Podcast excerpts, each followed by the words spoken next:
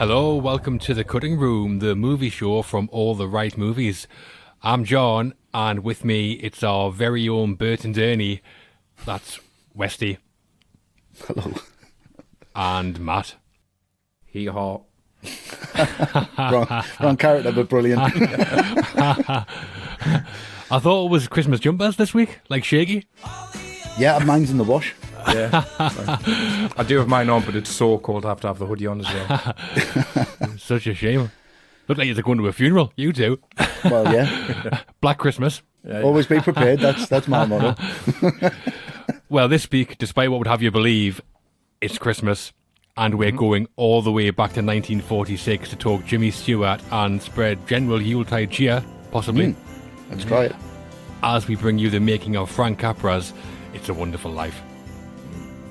Before we do that, though, just to let everybody know that All the Right Movies is a YouTube channel, and what you're listening to now is the audio podcast version of the latest episode of our YouTube show called The Cutting Room. The original video version, along with many other episodes and videos, is available on YouTube, so please head over to our channel to watch and subscribe. We actually started out as a podcast, and you can access our full archive of over 120 podcast episodes on our website, alltherightmovies.com, or by signing up to become an All the Right Movies patron at patreon.com forward slash all the right movies. Patrons also gain access to loads of other benefits as well, including an exclusive video episode of The Cutting Room every month, chosen by and created specifically for our patrons. So, as you can see, there's loads from all the right movies to keep you busy. So, please check out YouTube and Patreon. But for now, it's back to the film. So, Westy, why are we covering this one? It's the ultimate Christmas film, isn't it? It's the well. First of all, before we start, which version are we covering? The black and white one? Good, because the color one is atrocious. It's Yeah. a completely different film. I thought that I'd missed the director's cut or something there. I know. I was thinking, Ridley Yeah. Scott. Yeah, it's, it's four hours long. Absolutely massive ending. Yeah, yeah. It's just it's the ultimate. It's the ultimate feel good Christmas film, and it's turned into a tradition now. I think for so many people, and it wasn't. Uh, it always has been a tradition for me and my family to watch it. You know, it's a Christmas Eve film. We all sit around. You always have to watch it. It's a Wonderful Life, and you know everyone's kind of bought into it, and it's more relevant now. I think than it ever has been. I think it's mm. just such a brilliant film, so beautifully acted, so beautifully shot, so beautifully realised and universal, and it works so well across the board. It's fantastic. So yeah, excited to talk about it. Yeah. Well, I didn't see It's a Wonderful Life when I was a kid. When I was a kid, I tended to be drawn to animations around Christmas, like How the Grinch Stole Christmas, The Nightmare Before Christmas, The Snowman, obviously. Mm-hmm. There was a great Tom and Jerry cartoon I used to love called The Night Before Christmas. Yeah, I remember that one. Yeah, Oh, yeah. It's a Wonderful Life, though. I think I'd stayed away from it probably because it was black and white, which probably put me off as a kid. yeah, The same with Miracle on 34th Street, which is excellent. yeah. But when I watched It's a Wonderful Life as a teenager, I thought it was great. Hmm. I've seen it many times since that first viewing, so looking forward to getting into how we feel about it now. And it's a Christmas episode, so way better to go than It's a Wonderful Life. A Absolutely. true Christmas classic, so this should be great, hopefully. Yeah. Yep. Should be. And Matt, It's a Wonderful Life. Is it wonderful? It is still wonderful. It's a very special film. I think I first saw it when I was probably about 10 or 11. I didn't quite get it, to be honest. I think I was a bit too young to really understand what I was seeing. But then I watched it a few years older and it clicked. And it's, it's a very rare film because the older I get, the more I get out of it. Yeah. And mm. it absolutely is part of Christmas. Like Westy says, the cinema screen. screenings. I, I do try to see it at the Tyneside Cinema whenever I can. And whenever I've been, it's always sold out. And normally I would hate this, but, but when the film finishes, there's a round of applause at the end. Yeah. And I think for film Wow. that's that's nearly 80 years old to have that kind of effect, to still have that popularity, to be that kind of communal experience, I think that says that there's something like pretty extraordinary about it. And yeah, it is a Yeah. tradition. Like if I don't watch Lethal Weapon this Christmas, that's fine. If I don't watch Elf, that's fine. But It's a Wonderful Life is the one I have to make the time for at some point. Yeah. Absolutely. All right, then. Simply having a wonderful Christmas time. We're talking It's a Wonderful Life.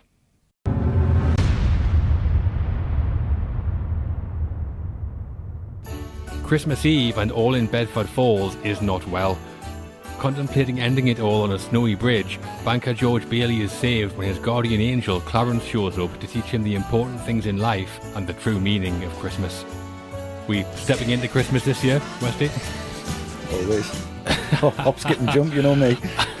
How many puns are you going to get in here, John? Just, you know. It's a Wonderful Life was directed by Frank Capra, written by Capra, Frances Goodrich, and Albert Hackett, produced by Liberty Pictures, distributed by RKO Radio Pictures, and stars James Stewart as George, Donna Reed as Mary Hatch Bailey, and Henry Travers as Clarence. So, as we do on the cutting room, we're getting into It's a Wonderful Life by talking about the direction, the writing, the cast, our highlights, and then we're going to rate the film out of 10, aren't we? Yes, we are. So here we go. A couple of C bombs. I don't mean you two. Christmas and Capra. Capricorn. The director of It's a Wonderful Life was Francesco Rosario Capra. Frank Capra, for short. Mm-hmm. Before It's a Wonderful Life, he was already a Hollywood legend, a winner of three Best Director Oscars for these. So, how was Francesco's work here as director of It's a Wonderful Life, Matt? I think it's it's still his career highlight. I think mm. um, better than anything he did before, and I don't think he bettered it after. And it should never be overlooked as how dark Capra lets film become, which is why that ending is as emotionally uplifting as it is because Capra takes you to the depths. And it, it's worth remembering, like, everyone knows the plot, but the thing about it, you know, the character is driven to the point of suicide on Christmas Eve and that scene on the bridge, which looks incredible, the snow coming down, the churning water, which looks so cold and so mm. dark. It's all so bleak. You watch it and you go, hang on, hang on, hang on. Why does everyone call this a happy film? when does the happy bit come along? And the standout scene for me, though, in terms of how dark Capra lets it go, is when George comes home on Christmas Eve after he's lost the money. Like when he's hugging yeah. his youngest and he can't stop crying. That is tough to watch. But Stewart then just times the rest of that outburst so well. With everything that's gone on for him over the years, he's like a simmering pot on the stove, isn't he? And this is when he finally boils over. George, what's wrong? Wrong, everything's wrong. You call this a happy family? Why do we have to have all these kids? You can see it's all coming to a head. And I said at the top, I'll see this at the cinema like a few times. And when he smashes that table to pieces, you can hear a pin drop. It's absolute silence. You know, mm. it's lost none of its impact. And the expression on his face as he's doing it, you know, contorted in rage and fury. It's horrific. Like the only person who's had a worse Christmas Eve is probably Phoebe Cates and Gremlins. And that's how I found out there was no Santa Claus.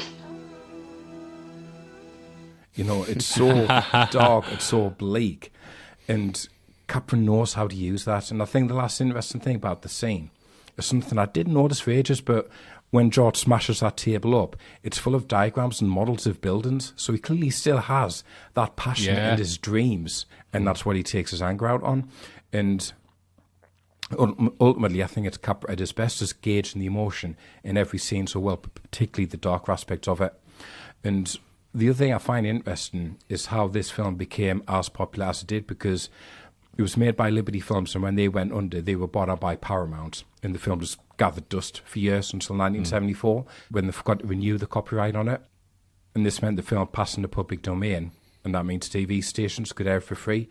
But that in turn, that enhanced the critical opinion of it, and people kind of came back to it. And by the 80s, that's when it was seen as the Christmas classic that it is today. And they have since renewed the copyright, and it's broadcast every Christmas Eve by NBC in America and Channel 4 in the UK and I watch it most years when it's on Channel 4. Yeah. Yeah. But I mean, I think it's pretty masterfully directed from Capra. Career defining performances from pretty much every cast member, and Capra's control of the tone, I think, is excellent. At times, it's playing as a comedy. Excuse me. Excuse you for what? I burped. At other times, it's playing as a really dark drama. One of us is going to jail. Well, it's not going to be me. And then at the end, it suddenly flips to be like a Christmas fantasy. You've never been born. You don't exist. And at no point is it ever jarring. Yeah. And it should be because it changes so rapidly, so much. It's one of the best controls of tone I think I've ever seen. For me, it's a wonderful life in terms of just objective filmmaking. Stands head and shoulders above its peers. I mean, you can't really compare to Die Hard to be fair. or Batman Returns. Try. You could try. Cobble Potter. I think it's one of the few Christmas classics that would still be a classic if it wasn't set at Christmas. Hmm. Oh, yeah. It's like Yeah. the fairy tale of New York of movies, Yeah. and it's Capra's film top to bottom. Superb work from Frank Capra, I think. Yeah. And Westy, what about you, Capra, on this? Yeah, I think it's just the visual flair that he brings to this and the way that he, he kind of breaks so many rules. I mean, he, that freeze frame at the start was unheard of. Audiences Yeah. would be sitting there going, what the fuck? What'd you stop it for? This was hmm. 13 years before 400 Blows. This was 23 years before Butch and Sundance did it in the ending. And it's 44 years before Goodfellas. And he does he just does it flawlessly as if it's just normal. Brilliant. And it's, it's beautiful. And another thing is he just breaks the fourth wall. I mean, I know that was done in the Great Train Robbery famously, but the way he does it here, it's just he's so small in the frame and he uses that depth and he runs towards the camera. And George is just breaks the fourth. You must be sitting there going, "Whoa, right, okay, this adds to it." It's just masterfully done. That's absolutely amazing. You know, it's all these little things where he's just putting it in there, and it's subliminal. It's just so so beautifully done and so beautifully realised. And you know, when Clarence is talking to him, when they're first coming out and they're drying off the clothes, and you've got the cl- the clothesline going across, hmm. which is, which simulates heaven and earth as far as I can see. You've got George who's on Earth underneath the clothesline. You've got Clarence standing over the top, and he's underneath the light, which is almost like a halo. It's just subliminally beautifully done, and you watch Yeah. it, you go, "Fuck me, that's amazing!" And there's loads of bits all the way through it. I could talk about this for about three hours just on that. It is that good, yeah. and it's still astonishing that this came out in 1947 for me. It's Hmm. ridiculous. Well, 1946, sorry. But in 1947, the year after it came out, the FBI issued a memo. Have you heard about this? I've got it here written down. Uh, called It's a Wonderful Life, a potential communist infiltration of the motion picture industry. It's rather obvious attempts to discredit bankers by casting Lionel Barrymore as a Scrooge type so that he would be the most hated man in the picture. This, according to sources, is a common trick used by communists. It's like, just leave it alone. That's how good it is. A common trick. Always casting Lionel Barrymore as Scrooge type figures. These communists. Yeah. Bloody commies. And I don't know how many people know this, but Capra actually enlisted to fight in World War II, which was at the mm. peak of his career when that when that broke out. Yeah. And after the war, he set up Liberty Films with two other directors, George Stevens and William Wyler, who'd also been in World War II. And they set that Liberty Films up with the intention that they could make movies without any studio interference whatsoever. So Liberty then signed a nine picture distribution deal with RKO Pictures, and they had the screenplay called The Greatest Gift, which Capra read, wanted to do it immediately as his first film, supported for $10,000. Yeah. Didn't Wilder get shot in the left ear, and that's where George's injury comes from? That's the influence. Oh, is it? Ah, yeah, he got, got shot when they were over there, yeah. Ah, wow. nice. Didn't know that. But again, to get this across, Capra did have a reputation of being pretty intense on set. Not like, you know, William Friedkin intense, but pretty close. and there were a few problems between him and some of the members of the crew on It's a Wonderful Life. We'll get into some more of them later because there was quite a few. and the composer on the film was Dimitri Tiomkin. Tiomkin and Capra had an existing long-term relationship, but that didn't stop Capra replacing some of his music. So Capra wasn't keen on some of the musical cues that Tiomkin came up with, so he replaced them with stock music from the RKO library, which is outrageous. In the drugstore sequence at the start, Tiomkin composed music for it, not knowing that Capra had already decided not to use music for it. Now, I'd love to hear what that is. Yeah, I've got no idea. and Tiomkin was furious about all of this, so obviously, and then the two of them fell out as a result. And in his autobiography, Tiomkin called "It's a Wonderful Life" a scissors job, which, you know, from his point of view, it probably was. Yeah. That autobiography is called Please Don't Hate Me because Tiomkin had a reputation for when giving feedback to a director, he'd always start by saying, Please don't hate me. But, But it's yeah, shit. but it's his job. yeah, I'd love to see Tiomkin on Aliens. Yeah, and it, it's as Westy says, Capra did fall out with a lot of people making this, which, considering Yeah. the film is a bit bizarre, you'd think everyone would just be happy making it, but no. So, one instance is there were three DPs on the film because, first off, the first hire was Victor Milner, who was hugely experienced. He got fired after a few weeks because Capra just wasn't happy with the work he was delivering. So, all of Milner's work had to be reshot. So, he turned to Joseph Walker, who he'd collaborated on uh, many times before, about 20 times. Yeah. Halfway through, Capra asked him to light the scene a different way, and Walker just said, "No, no, I'm not doing that." This turned into a huge argument on set. So Capra, tu- Capra turned to Walker's assistant Joseph Biroc and said, "Can you shoot it the way I want?" And Biroc shamelessly went, "Yeah, I can." His assistant as well. No, his assistant. and Biroc just took Outrageous. over. And that's why the Sue credited DP's outrageous behaviour. Yeah, no Joseph, shame. that- do you reckon Clarence was like uncomfortable with the lighting and that's why he shouted Joseph so many times? Oh, Joseph! Joseph! Doesn't know which one he's talking to. Joseph? Yeah, I'll tell you what, for all the peace on earth, goodwill to all men message of It's a Wonderful Life, Capra sure went out of his way to piss everybody off when he was making it. Mental. It's a shitty crew. Well, to finish on Frank Capra, I've got a quote from the man himself, so get a load of this. Right. On It's a Wonderful Life, Capra said, I thought it was the greatest film I ever made. In fact, I thought it was the greatest film anybody ever made. I mean, steady on, Frank. Uh, you need that kind of confidence. We're still watching it and clapping now, 80 years later, so I think you Very might true. be right. The credited writers on It's a Wonderful Life are Frances Goodrich, Albert Hackett, and Frank Capra. Goodrich and Hackett were a wife and husband writing team who had already been Oscar nominated for The Thin Man in 1934 and its sequel, After the Thin Man, in 1936. Hmm. And Frank Capra, this was his first screenplay writing credit. Didn't stop calling all the shots though. Blimey. So, a pretty accomplished writing team on It's a Wonderful Life then. Does it show, Westy? I think it really does. I think this is, is one of the tightest screenplays and tightest stories uh, I've ever seen. There's such a setup and payoff for everything. The way he sets up the, the bar at Martinis and then it's Nick's and then he, everything that happens has these payoffs and they're really emotional. And every time you see one, you want to punch the air. And I think that kind of writing is really, really rare. And people have tried to match it and they've never touched it. And with this being so personal as well, I mean, you can see it is.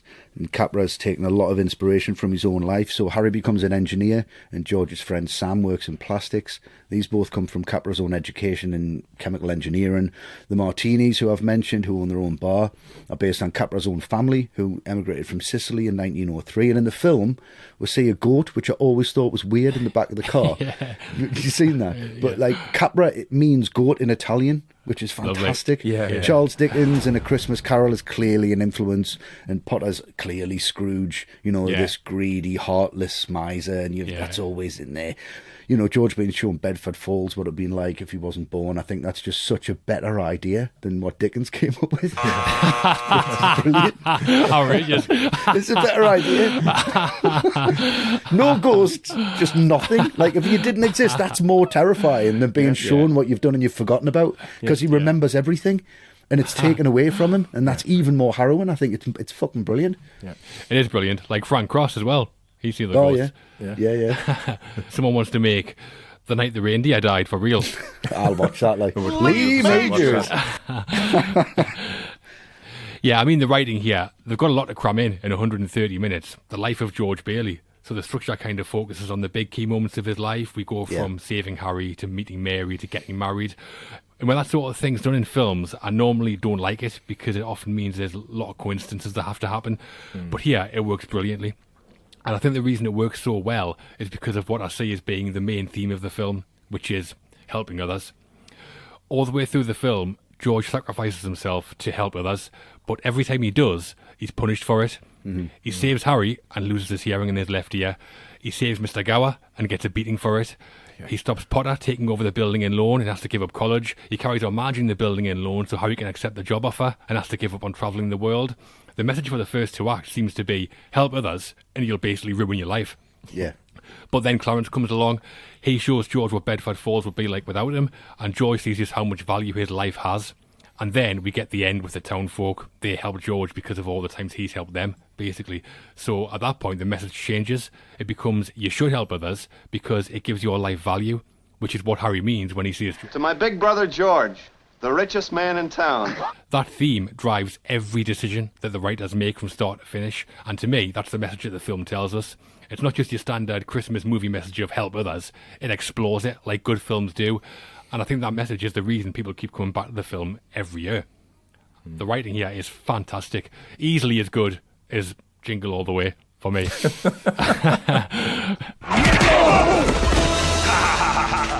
Right, Matt, you agree with that? Oh yeah, yeah. I mean, it just needed Robo Man in there, didn't it? Turbo Man. Oh, where, Turbo Matt? Man. Robo man, come on. Turbo Matt. or Schoolboy era. Sorry. Turbo Man. Yeah, I think it's excellent writing. I really, really love the screenplay. What stands out to me though is to look at it, the structure is actually quite strange because the Pottersville sequence is the bit probably everyone remembers first, but it's only in the last third we get to see that, and we Yeah. start off in mm. heaven. But all the way through, it still feels very grounded. You know, when Clarence just introduce himself properly, you don't think, oh, well, this has got ridiculous now in Angel. And the other aspect of the writing that stands out for me, which I think is really important, is for all of the good things that George does in the film, he's still not portrayed as a saint. You get that brilliant scene at the train station when Harry's returned home with his wife and that job offer. And George has that moment, and it's all on Stewart's face, which is an amazing bit of acting where he's thinking, I could tell Harry to take this job. Or mm. should I make him do what he promised to do years ago? Let me get away for a few years. Let me live my life for a bit. You can see the conflict in him. He, he isn't doing it just to be, you know, a nice guy. He does it because it's the right thing to do. So the writing does show that George can be bitter at times and he can be resentful. He holds a grudge. He has a temper. He's not a perfect man, which I think just makes him a much more interesting protagonist for this film. Yeah, makes him a human being, doesn't it? It does Yeah. totally makes him human, and I think the main way you see this is how he treats Sam Wainwright throughout the film. You know, he mm-hmm. kind of takes Mary away from him. He treats him like a bit, bit of a dick, to be honest. And I think that emphasises that George isn't a saint in this film. I think excellent plot, but the character writing for George in particular is fantastic. It's hard to be mates with someone that introduces himself as a donkey, though. Yeehaw! I'm not going to take him anywhere. You. Yeah. This is me mate Sam. Fucking Eeyore. Christ, can you just rein it in? He needs to grow up. Yeah, grow up. he's just he just hit Lucky, and he's like he's got women all around him. He's not bothered when he has that phone call when he's in New York. He's just like just fine. Yeah. Having said all that, though, It's a Wonderful Life is actually based on a novel. The novel was called The Greatest Gift and written by Uh, an author called Philip Van Doren Stern in 1939. He actually struggled to sell it to publishers, and after being rejected a fair few times, he eventually turned the story into a 20, 24 page Christmas card. Printed 200, printed 200 copies and sent them to family and friends in 1943. Now, that's World War Two, right? And imagine getting a 200 page Christmas card. Oh, for fuck's sake, what's he talking about? Just two's enough. Too long. That, Yeah. Too long. I'm not. Nobody read it. Obviously, just send them send him a telegram. Yep, that's Yeah. fine. That one. Send him twenty five grand just to shut the fuck up. Yeah, we've already mentioned Capra falling out with DPs and Tiomkin, mm-hmm. but he also fell out with Goodrich and Hackett, who didn't get on with them at all. Goodrich actually said, that horrid man, he just couldn't wait to get writing it all by himself. And when Hackett and Goodrich were writing the script, Capra was taking their work, rewriting it behind their backs with another writer called Jo Swerling and Dorothy Parker as a consultant. And Outrageous. Albert Hackett then said, This is outrageous. Albert Hackett then said, he's, he's a very arrogant son of a bitch. You don't call Frances my dear woman and get away with it. Furious. Massive sexist as well, obviously. Yeah. Really patronising. Well, the first writers who worked on the screenplay were Clifford Odets, Marc Connelly, and Dalton Trumbo, who all wrote separate scripts. In Trumbo's draft, George Bailey was a politician who tried to commit suicide after losing an election, and Clarence showed him Bedford Falls not as it would be if he'd never been born, but if he'd gone into business instead of politics. Mr. Smith goes to Bedford Falls. Yeah, so because all these different writers, all this different input, no surprise that there were a lot of changes. Originally, when hmm. George saves Harry from drowning, they weren't sledging, they were playing ice hockey. Yeah, Wayne Gretzky. That's the only ice hockey player that I know. yeah. But also in that script, they're playing on a lake on Potter's property. So George would hmm. hit the puck into Potter's yard, and then Potter released the dogs on the kids. Mr. Burns. exactly like Mr. Burns. Release the hound. The boys made a run for it, and that's how Harry fell in the ice, where George then saved him. Right. All right. I would have loved Potter skating around in his wheelchair with sleds on. Be brilliant. Sledging like Chevy Chase in Christmas Vacation. Yeah, really fast. That's what Harry's like. yeah, Too far. just blasted through the ground. Yeah. Um, also, another change is the scene where to do with Mr. Gower when George tries to stop him sending out the poison. And he tries to see his father. There was an hmm. earlier draft where instead of going straight back to the drugstore after he gets kind of pushed out the office because he shouted Potter, he goes to see Uncle Billy instead. Billy lights a cigar mid conversation, throws the matchstick in the wastebasket, which catches fire. Billy yells for help. Tilly, who is George's cousin, she runs in, puts the fire with a pot of coffee. It's all very Home Alone slapstick at this point. It's like a Marx Brothers. Yeah, yeah, it's really bizarre. And so, because all that's going on, George decides to deal with the poison himself. Right. Right, okay. I mean, Uncle Billy is the family idiot, so why George entrust him to do anything, let alone handle $8,000 on Christmas Yeah. Eve, is beyond me. He's a poor judge of character, isn't he? Hates Sam Wainwright, loves Billy. Yeah, well, speaking of Billy, actually, there's a scene earlier on where it sounds like he stumbles into some trash cans. And what actually happened was a crew member dropped the tray of props just after Thomas Mitchell, who played Billy, walked out of the shot. And when we hear Billy off screen shouting, I'm all right. I'm all right. Yeah. that was improvised by Mitchell off screen. Yeah. And that's why you see Stewart smile. And Capra used that take in the final cut and gave the crew member who dropped the props a $10 bonus from improving the film. Improving the sound design or something, wasn't it? Yeah. Yeah. Fired everyone else, gave that guy 10 bucks. yeah. See, he's not a real bastard, is he? And there was another original draft where actually Potter isn't in it at all. But then there's another version where Clarence confronts Potter at the end for what he's done to George, which I think would have been ah. great. I would have loved to have seen that. I would have loved to have seen Yeah, that. that would have been good. Potter giving the dressing down by Clarence. would He been kicked great. the door open with his shotgun and he's like, guess who's got the wings now, motherfucker? and then blows him away. That's the Frank Cross version, is it? The Frank Cross version. I want it run every hour on the hour. And then also one final draft version had George fighting his evil doppelganger, which ended in the death of evil George What? Bailey when he gets thrown off the bridge. which Wow. What, like Superman? yeah, Superman 3, yeah. Superman 3, yeah, Superman 3. Fighting in the scrapyard. Yeah. Unshaven, drunk George Bailey. A slightly darker suit. Well, because there were so many names involved in the final screenplay, the Screenwriters Arbitration Committee had to get involved. Hackett and Goodrich wanted Capra and Jo Swerling's credits taken off the script entirely. And Capra agreed to Swerling being removed, but not himself, which was nice of him. so that's why the screenplay is credited to Frances Goodrich, Albert Hackett, and Frank Capra, and it says additional scenes by Jo Swerling. And Jo Swerling never spoke to Frank Capra again afterwards. when you read them credits, though, they're just on that scroll with the lovely music. You just think, Yeah, these guys yeah. fucking love each other, don't they? it was being so harmonious, right? yeah, little Santa Claus at Yeah. the top.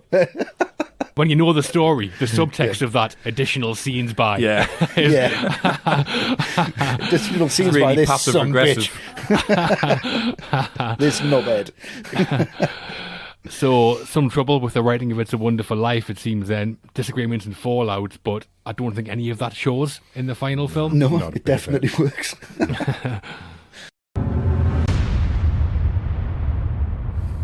A Hollywood legend directing things on It's a Wonderful Life, and the same can be said for the cast. Five Oscar winning actors in the cast, and we're going all in on two of them. So, who are you starting us off with, Westy? Who do you think? Absolute. the only person I love more than Viggo Mortensen and Lord of the Rings. This guy is just flawless. Yes. You know, you're going to fall in love with him immediately, aren't you? It Doesn't matter who you are. Jimmy Stewart as George Bailey in this is just incredible. His performance is just incredible. I, mean, I might cry now just talking about how good he is. It's so authentic. It's fantastic. And what he brings to it is everything. Everything. Yeah. Anyone else in this role, it's a failure. It Yeah. just is. It's it's that important a role from you know just these opening lines of just oh no no no no I, I want a big one. and you just Not great. you're in with him, you know, and mm-hmm. and he just is. And when he loses his temper, you kind of just want to get a hold of him, just be like, mate, you know, I'm yeah, you, you're actually within your rights to feel like that. I totally agree with you. It's it's it's it's his best performance. It's one of the best performances I've ever seen by anyone ever. Wow. Janie, haven't you learned that silly tune yet? You play it over and over again. Now stop it, stop it. I'll never, ever, ever get tired of it. I think it's just a performance that's just universal and absolutely timeless. Everyone can relate to Jimmy Stewart in this. Th- That bit when he's walking with Mary and she's just in a dressing gown and This it's is a very interesting situation. And you just think, oh, what a sneeze. But when the way he delivers that line, you go, yeah, it is actually. Yeah, what we're going to do? Maybe I could sell tickets. You're just kind of with him all the way through it. It's just a beautiful performance. It's so heartfelt. It's so watchable. It's so fantastic. He just blows me away every time I see it. I can't believe how good he is. He's just mm-hmm. incredible. And Capra also took inspiration from a famous figure at the time when creating George. There was a guy called Amadeo Giannini, who was a banker who started the Bank of America. And Capra, who was impressed with him and his humility, is partly based George Bailey on him. Now, I can't imagine somebody associated with the Bank of America being high up is going to be a sweetheart. I can't, I, can't see that happening at all. Maybe when he kicks off, that might be it. But you know, Yeah. that's Capra's writing, isn't it? Just takes what he wants. Yeah. Rock Me Amadeo. Should have gone that in there.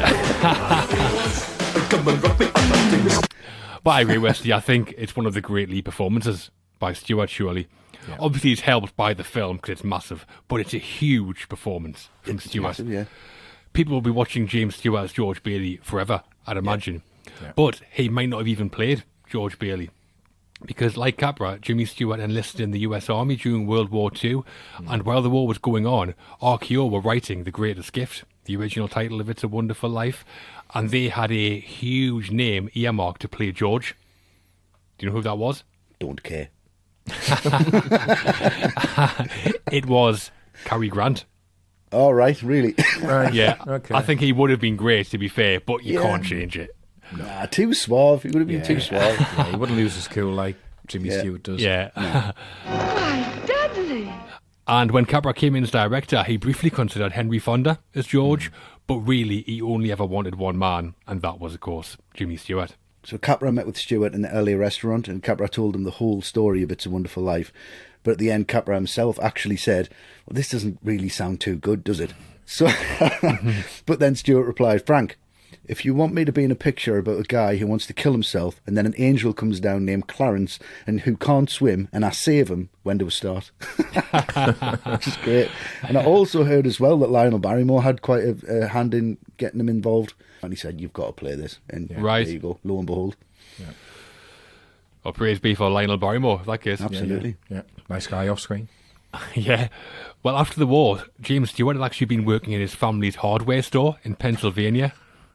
It's amazing. Imagine that. You go to the shop Yeah. for some screws and Jimmy Stewart serving you. Yeah, like Michael J. Fox and Teen Wolf. Give me a keg of beer. Yeah, and did you know Beulah Bondi, who plays Ma Bailey, she actually hmm. played James Stewart's Ma five times on screen. So. Oh, really? the vivacious lady of Human Hearts, Mr. Smith Goes to Washington, this, and then in the Jimmy Stewart show, and, and up until her death in 1981, James Stewart would always call her mom, which is lovely of him. Lovely. Yeah. Too many kisses on the lips for me, though, in this Oh, film. that, that is a bit weird.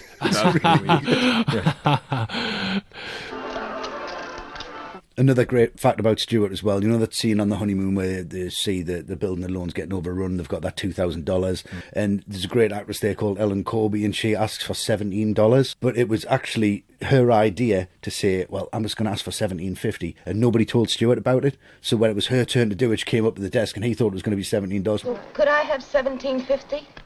And then when he kisses her, it's like a real reaction to it. He's like, "Oh, God bless you," and I thought she was absolutely fantastic. One of my favourite bits in the film, actually. Yeah, it's brilliant. Yeah, I love that bit. One of the most heartwarming parts in the film, which is saying something.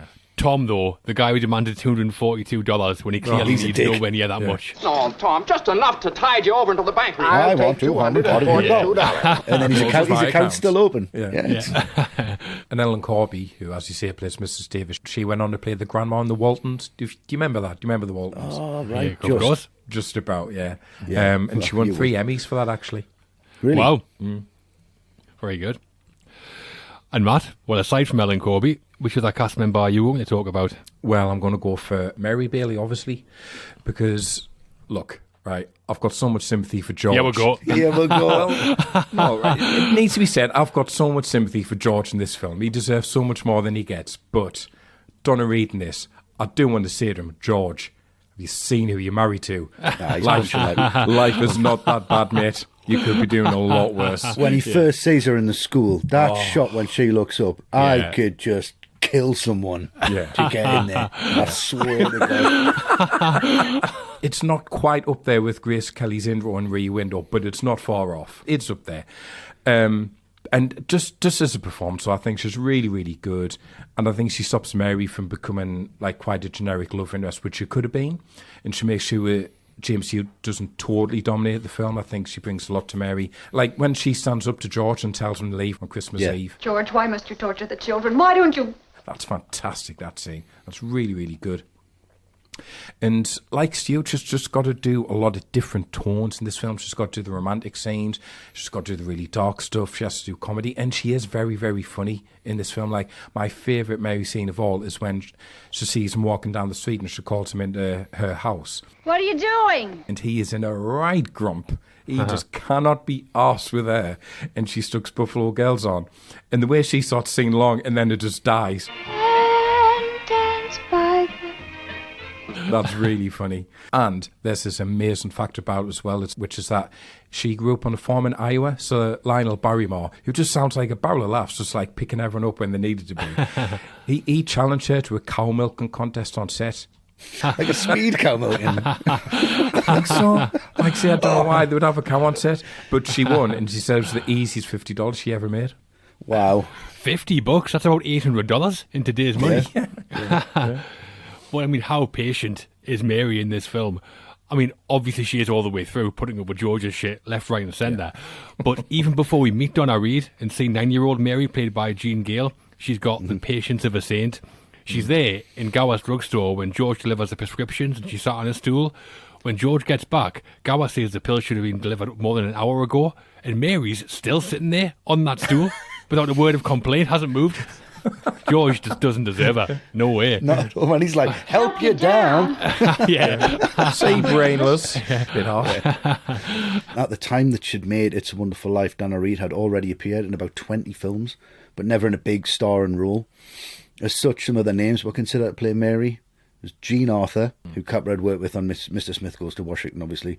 That was his first choice, hmm. but she turned it down to do Broadway to do a Broadway play. Martha Scott, Anna Dvorak, and Olivia de Havilland were all considered, and Ginger Rogers as well.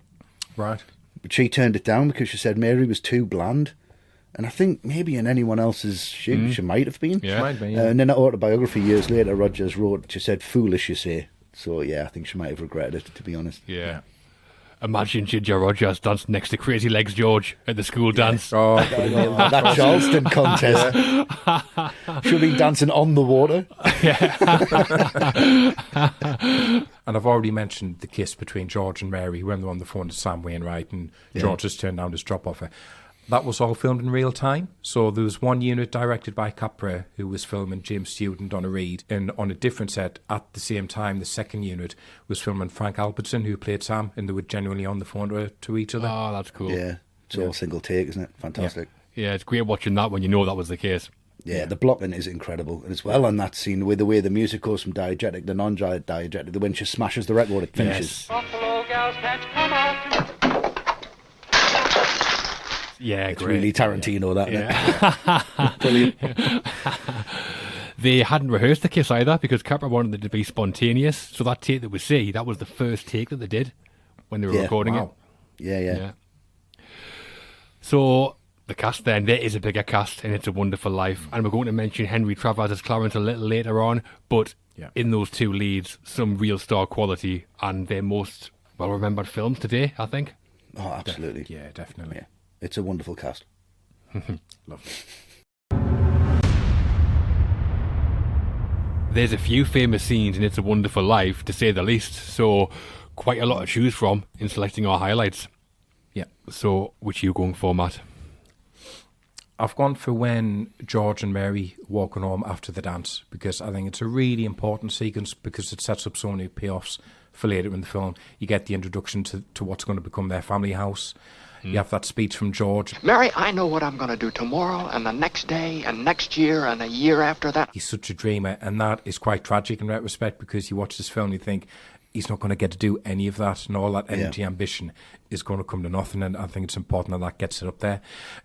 It's good as well because it, sh- it shows his intelligence. Because you know that swimming pool under the floor that was his idea. Yeah. Uh, putting a pool under this floor is a great idea. He's actually doing it without being Yeah. trained to do it. It's great. Yeah, brilliant. He's just nat- natural at it, isn't he?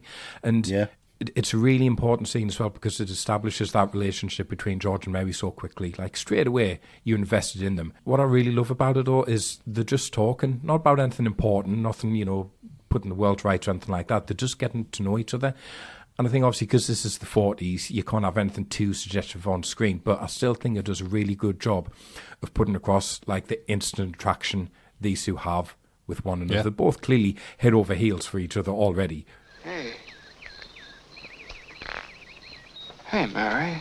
And it's all completely believable. Even lines of dialogue which might look a bit naff on the page. You want the moon?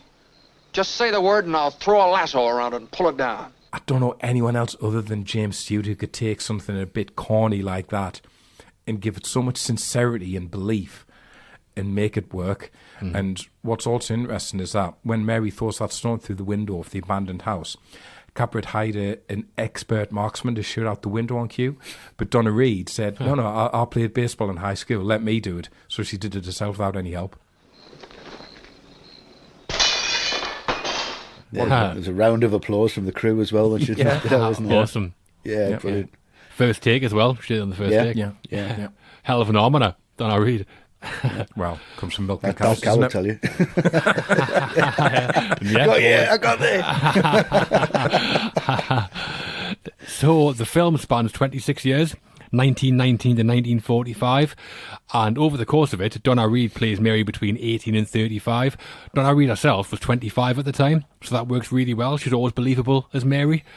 No way, though, can almost 40 year old Jimmy Stewart pull off playing 21 year old George.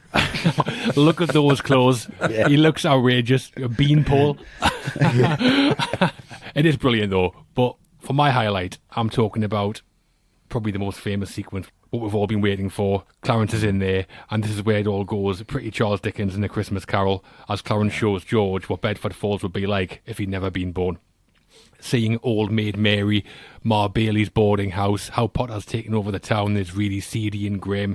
It's all brilliant, all that stuff. But speaking of Potter, him discovering the money and deciding to keep it, knowing full well what could happen to George, is diabolical. It is behaviour. diabolical. Yeah. Yeah. He looks the part as well. The Scrooge influence is obvious. I think he's got a very Alastair Sim look about him as Scrooge. Yeah, yeah, yeah. definitely. Yeah. But, but in real life, though, apparently, Lionel Barrymore had a really pleasant demeanour, like a lovely man. So Frank Capra spoke to his makeup team and told them to create a look influenced by American Gothic, the famous painting, which you can kind of Oh, tell. yeah, yeah. yeah. And I think Henry Travers, who plays Clarence, is really good as well. Oh, he's fantastic. Yeah, He's got the IQ of a rabbit. according to Joseph, which is Yeah. brutal, especially coming from a saint. It's true, though, isn't it? It's fantastic. Even a saint isn't hasn't got patience for him. The patience of a saint. Nah. Trying to order that drink in the in the bar. I was just thinking uh, of a flaming rum punch. So Yeah. good. Rum punch. Oh no, it's too cold. It's not too cold for that. Not cold enough. Yeah. And Travers plays him with this really childlike simplicity and wonder, which is perfect for Christmas, obviously. Only thing missing in this sequence is Clarence hitting George in the face with a toaster. That would have topped it right off. and Take him to Harlem. and did you know where Henry Travers is from? No. He's, he's like our neck of the woods, isn't he? Originally. He's from Prudhoe, yeah, so oh, around Oh, our way. really? Yeah, so Clarence is a Geordie. Well, I. Yeah, and in Pottersville, I- I've got to mention it because it's probably my favourite scene, definitely my favourite line in the film, is where George wants to go to Bailey Park, but it's where the cemetery is now, and that's where he finds Harry's grave because mm. yelling at Clarence, you know, Harry Bailey went to war, he won the Medal of Honour, he saved the lives of every man on that transport. And it's when Clarence just shakes his head at him. Every man on that transport died. Harry wasn't there to save them because you weren't there to save Harry. that every time just sends a shiver down my spine. I mean, the delivery by Travers is exceptional. And it's just the whole point of the film, isn't it? You don't know the effect you have on people. You've just mm. got to trust that you do, and it's a good one. It looks like it's a, like a universal horror film, the way it's lit. It looks incredible. The howling wind, the music, yeah, absolutely my favourite scene in the film. I think it's The brilliant. old Pottersville is if it's a film noir. Yeah, it it's is, dark. yeah. It's Yeah. so dark. Mm-hmm. When he goes back to the house in Burton earlier, standing in that doorway and the backlit by the car light. Yeah. Mm. It's one of my favourite shots of all time. it's just yeah, it's exceptional. Yeah. That scene in the grave as well, surely an influence on Back to the Future Part 2, when Marty Yeah. visits George's grave. Exactly Yeah. the same. Definitely. Yeah, Definitely. yeah, yeah. And you know, Biff, that's Pottersville. Yeah, yeah, yeah, exactly. it's all there. Yeah, and there's that great moment when he's in Martini's and he's breaking down, and Walsh is next to him, and he don't know it's Walsh, and and it's just this beautifully nuanced performance from from Stewart where there's no real dialogue and he's just praying, and there is a wide shot that you see, and it shows kind of the whole bar, and Capra was just so taken by that whole performance that he's like, mm. we need a close up, but they didn't shoot a close up, so what he did is he actually punches in on the negative and blows it up, which is why it looks a little bit more grainy and less Right. quality than the wide shot does. But who Well, cares? It's yeah. fantastic. Some Yeah. serious acting chops from Stewart there, I think, isn't it? Yeah. Yeah, it's unbelievable. I like it later on in the bar when it's turned into Nick's bar and Nick's in charge, and he's like, Out you two pixies go, through the door or out the window. Yeah, It's really good. Yeah. Get me, I'm giving out wings. Yeah, brilliant sequence, all of it. But what's your highlight, Westy? it's the highlight that is just it just makes the film. It's the end. Mm. I would like to think that everyone who's watched this in the last 80 years, every flake of snow is everyone's tear who's watched this. it's going to be Niagara Falls worldwide. Niagara Falls, Frankie Angel. Yeah. Absolutely brilliant. You you feel the same as he does. Exactly the same. Like you wouldn't care if you went to prison at that point. There's just no there's no troubles at all. And I think everyone understands that. It's just so beautifully played out.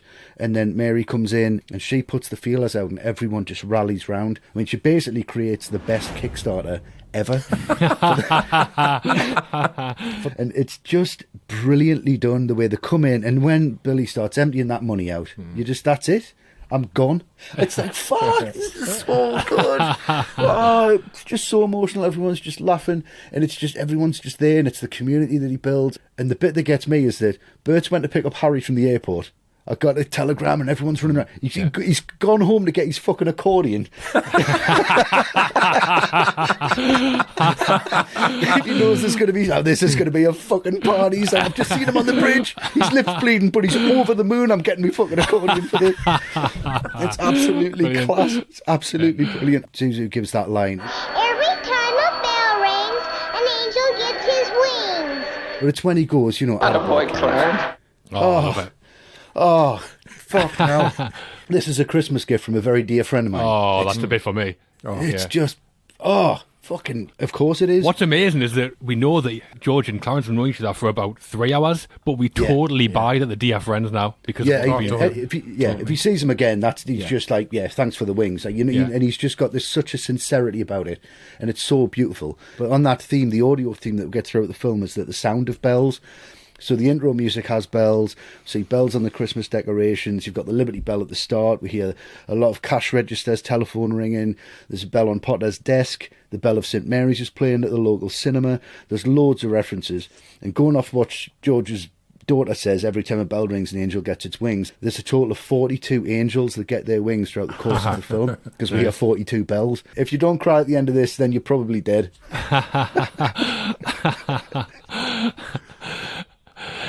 I mean, George Bailey running through the streets of Bedford Falls shouting Merry Christmas to everyone is about as Christmassy as you can get. Merry Christmas, you wonderful old building and loan! we've all done that pissed when it's snowing and he's running down he's running down King Street or Northumberland Street ah, Merry Christmas HMV But we see more of Bedford Falls at this point, and it all looks great. And Yeah. it was all a set, which is impressive.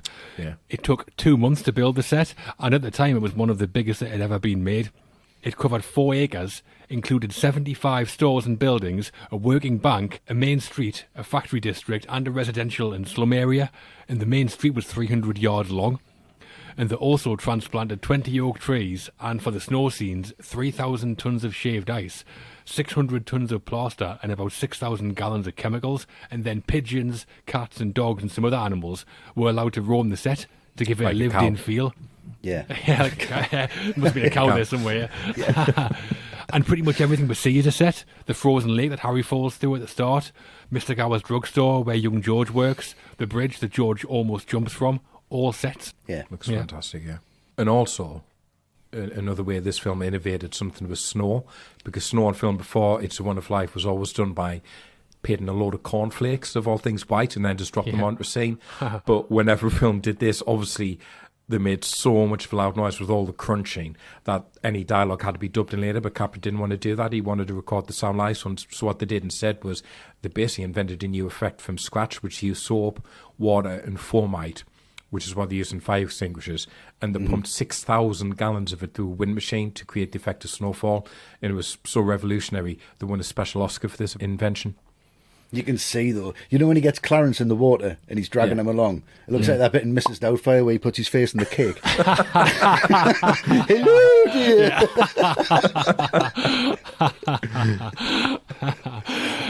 well, speaking of food, as I always like to, yeah, of course. also in that famous final scene, George is holding his daughter, Zuzu, and Mm-hmm. Zuzu was named after a brand of biscuits that were popular in the US in the 40s, which is why when George sees her, he says, Zuzu, my little ginger snap, how do you feel? I'd have probably called her chocolate hobnobs, but Zuzu You will would do. have called it- you would have called it kebab meat and chips.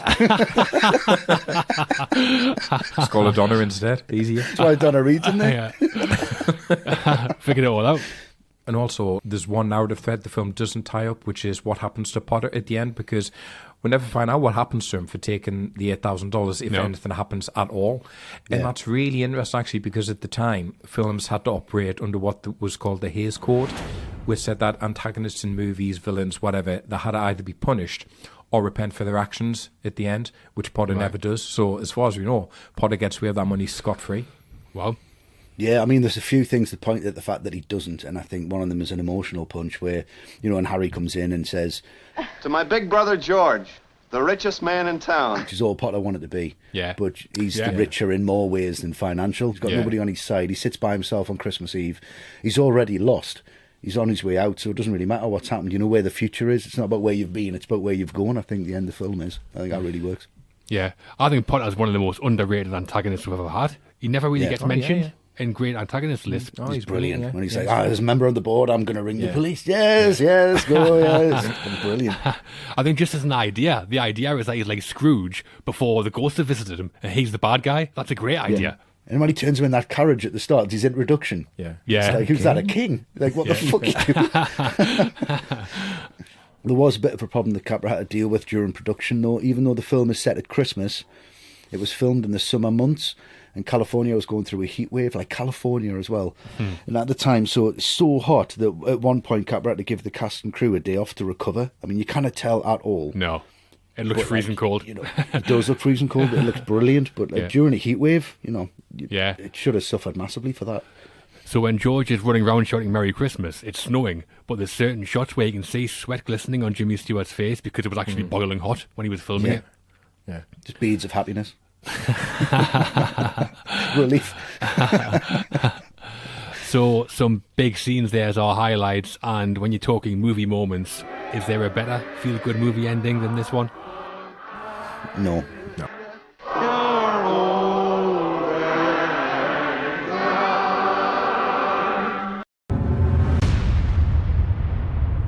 Westy, you first, please. It's a Wonderful Life. Is it a Christmas cracker or a Christmas turkey? Well, it's anything but a turkey. I mean, I'm going to be very, very brief. I've said everything I wanted to say. I'll never get tired of it. I'll never not introduce this film to anybody ever. Um, it's just one of them jewels in the crown of why I really, really adore cinema and Hmm. why I really adore escapism cinema and what it brings to it. It's always uplifting. It's never tiring. It's never cliched. I will never ever bore of it. It's an absolute bona fide 10 out of 10. Oof. Wonderful score. and I get it. I mean, this is more than just a great film, and it is a great film, but it's the Christmas classic, the definitive Christmas film for me. Not my favourite Christmas film, but objectively, undoubtedly, I think the best Christmas film. The message and theme of the film, we talked about kindness, helping others, is standard Christmas fare, but It's a Wonderful Life's exploration of that message is way deeper and more thought provoking, I think, than what you get anywhere else in any other Christmas movie. I'd say it's the most artistic Christmas film and the best Christmas film still, many decades later. That's some achievement, and I watch it almost every Christmas and never grow tired of it. So I also have to go top marks and give it 10 out of 10. Yeah, it's one of the best Christmas films that doesn't need Christmas. Yeah. as well. Yeah, definitely. Amazing. And to finish on It's a Wonderful Life, hmm. it's a wonderful man. Matt, your final words and score for the film, please. Yeah, I mean, to have that debate as is this the best Christmas film of all time? That to me is putting it in too small a box. It's just it's one of the greatest films of all time. Incredible performances from everyone: Reed, Barrymore, Travis, and with Jimmy Stewart in this. That is quite possibly my favourite performance of all time by anyone. That to me is just as good as acting gets. And the concept is so beautifully explored, and people who maybe don't know this film that well get a bit dismissive and think, oh, it's just sugary sweet, isn't it? No, it's not. It's really dark. It's Yeah. really bleak at times. You know, George will end up stuck in Bedford Falls for the rest of his life, but there's more important things than that, which is why you do get to that end. And, you know, like Westy, Niagara Falls every time for me, at the end of this film. Niagara Falls, Frankie Angel. It couldn't possibly be anything other than 10 out of 10 for this. Lovely. So that brings us a wonderful life in with a score of 30 out of 30. And there we are. Happy Christmas war is over, apparently. And so is this episode. If you liked it and what we do in general, please support us on Patreon. Becoming an ATRM patron will get you access to benefits such as bonus episodes of The Cutting Room and also access to our archive of podcasts, which are over 200 hours worth in total. And the podcasts are also available on our website. Mainly, though, becoming a patron will allow us to carry on making videos and make more of them.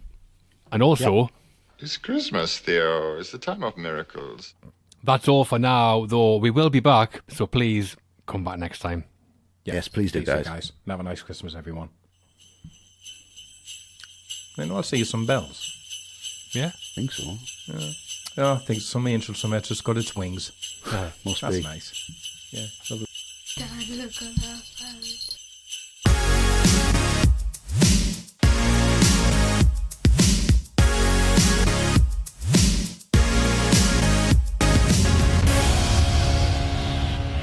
If you don't cry at the end of this, then you're probably dead.